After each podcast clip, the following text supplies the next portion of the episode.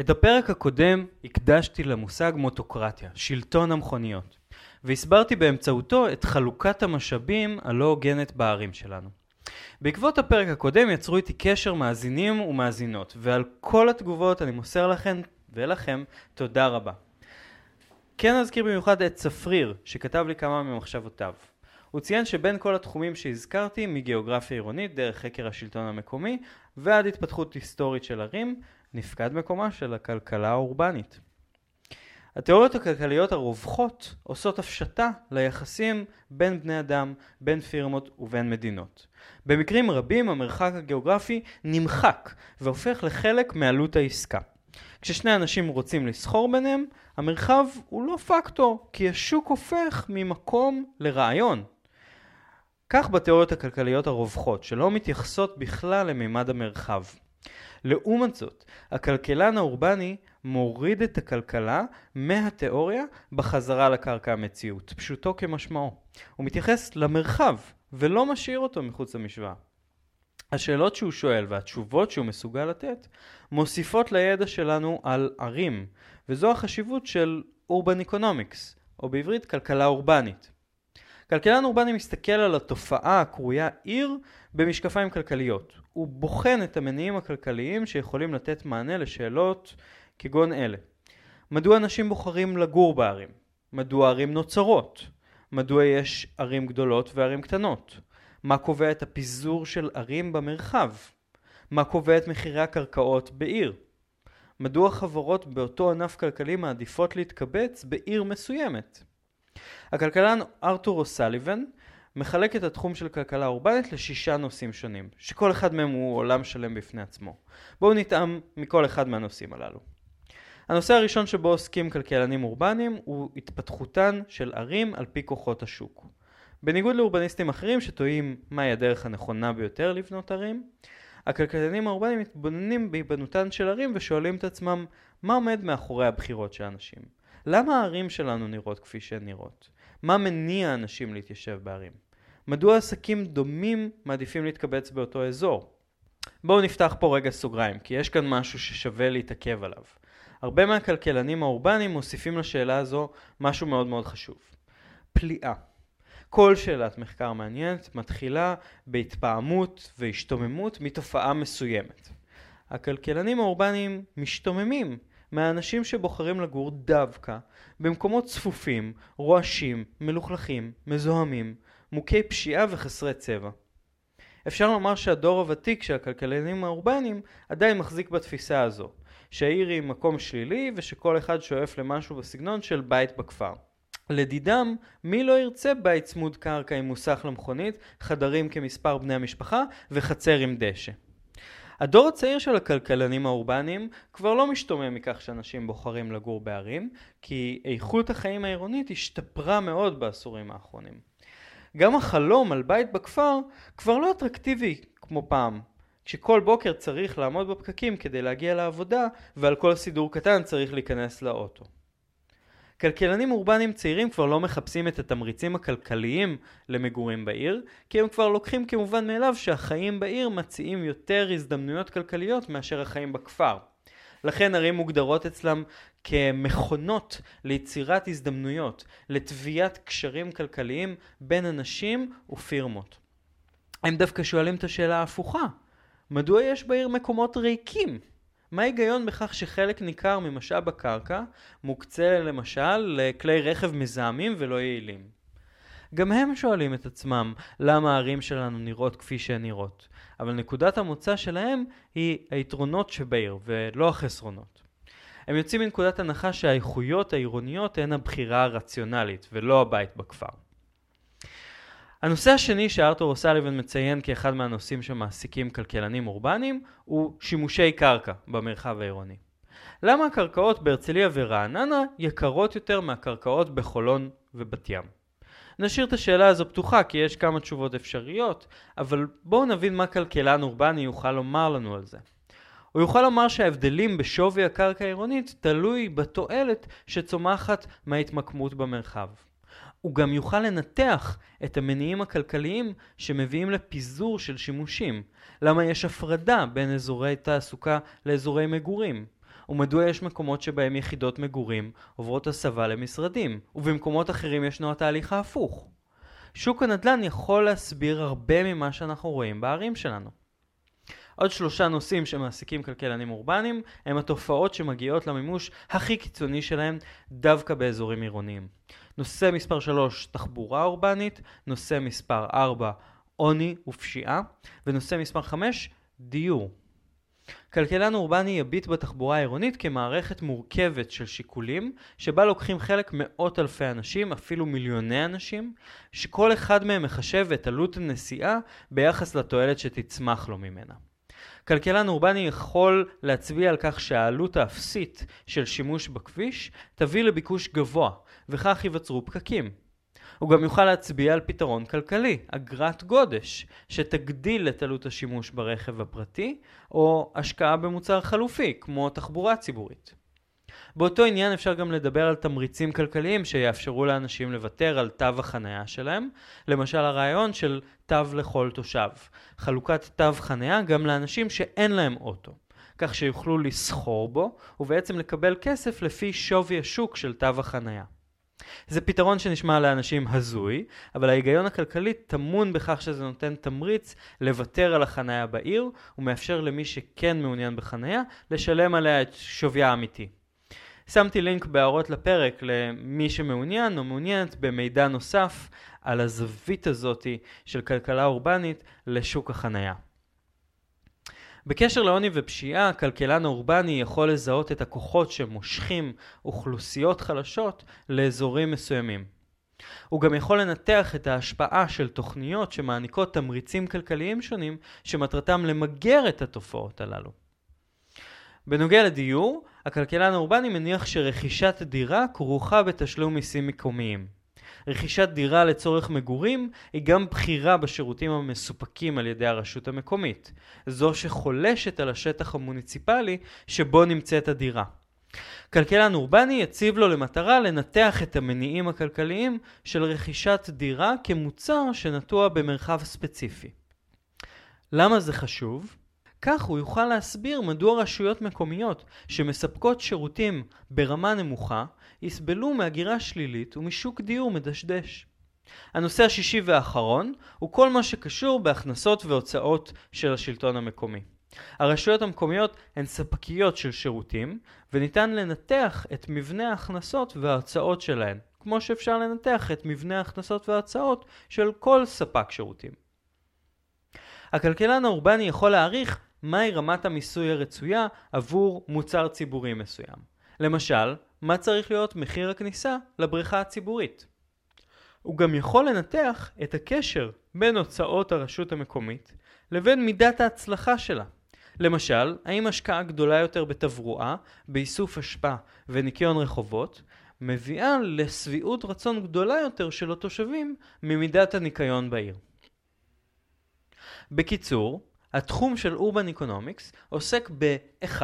התפתחות של ערים, 2. שימושי קרקע בערים, 3. תחבורה עירונית, 4. עוני ופשיעה בערים, 5. דיור בערים, ו-6. תקציבים עירוניים. הנושאים הללו לפעמים מצטלבים זה עם זה, אז לא חייבים לראות אותם בהכרח כתחומים נפרדים לחלוטין. אם נתחבר לפרק הקודם, נבין שכלכלה אורבנית עוזרת לנו גם לנתח את הקצאת המשאבים באזורים עירוניים, וכך ניתן לחשוף את האמת על הערים שלנו. האמת היא שיש לנו בעיה קשה ביותר.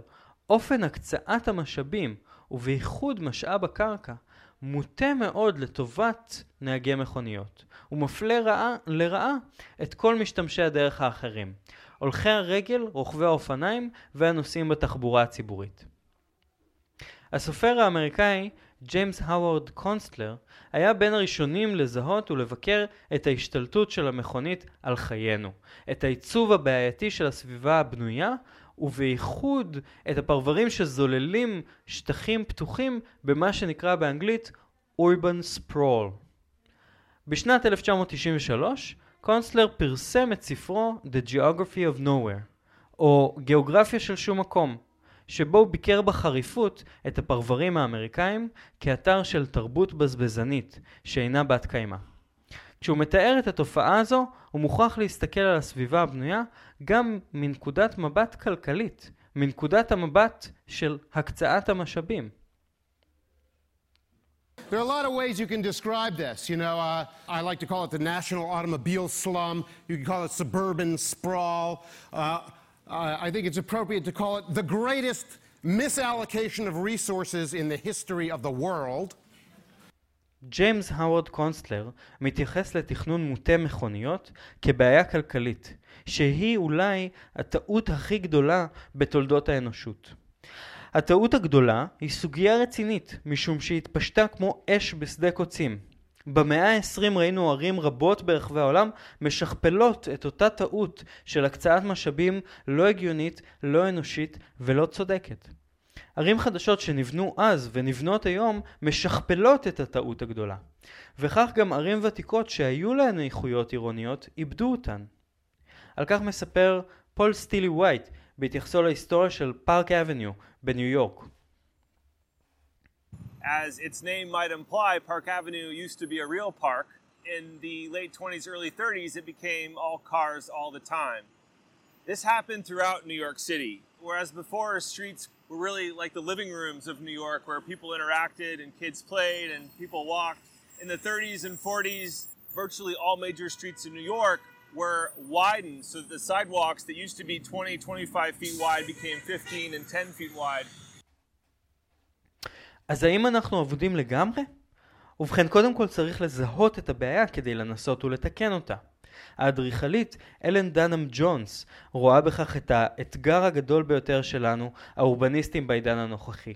התיקון של הטעות הגדולה, הטעות של לתכנן למכוניות במקום לבני אדם. The big design and development project of the next 50 years is going to be retrofitting suburbia. So, whether it's redeveloping dying malls or re inhabiting dead big box stores or reconstructing wetlands out of parking lots, I think the fact is the growing number of empty and underperforming especially retail sites uh, throughout suburbia, gives us actually a tremendous opportunity to take our least sustainable landscapes right now and convert them into more sustainable places. כדי לצפות בהרצאה המלאה של דנהם ג'ונס, שבה יש דוגמאות ספציפיות ל retrofitting, ההחזרה של מקומות בעייתיים מבחינה אורבנית לקנה מידה אנושי. בימים אלו ממשיכות להיבנות ערים שהבסיס הכלכלי שלהן מעורער, משום שהן בנויות בצפיפות נמוכה תוך הפרדה בין השימושים ועם תלות מוחלטת ברכב הפרטי. אני אומר שהבסיס הכלכלי שלהן מעורער במובן זה שלאורך זמן שכונות חדשות וערים חדשות שמתוכננות כך לא יכלו להחזיק מעמד. אפילו ערים ותיקות שיש בהן איכויות עירוניות עשויות לאבד אותן אם לא ישכילו להבין מה יש להן שהוא כל כך אטרקטיבי. אם לתמצת את מה שהופך עיר לאטרקטיבית, למקום שבו אנשים רוצים להיות, אפשר לציין שלושה דברים הקשורים זה בזה. זאת תהיה הרשימה האחרונה שלנו לפרק הזה. אחד, מרקם עירוני צפוף, כלומר רשת רחובות עם קישוריות גבוהה, ללא חללים ריקים המהווים בזבוז של משאב הקרקע. שתיים, עירוב שימושים, קרבה בין מגורים לשירותים ציבוריים ואזורי מסחר ותעסוקה, שתבטיח נגישות גבוהה. למשל, שכל תושב יוכל להגיע בקלות ובמהירות לשירותים כמו בית ספר יסודי, קופת חולים, מכולת, סניף בנק, בית קפה וכולי.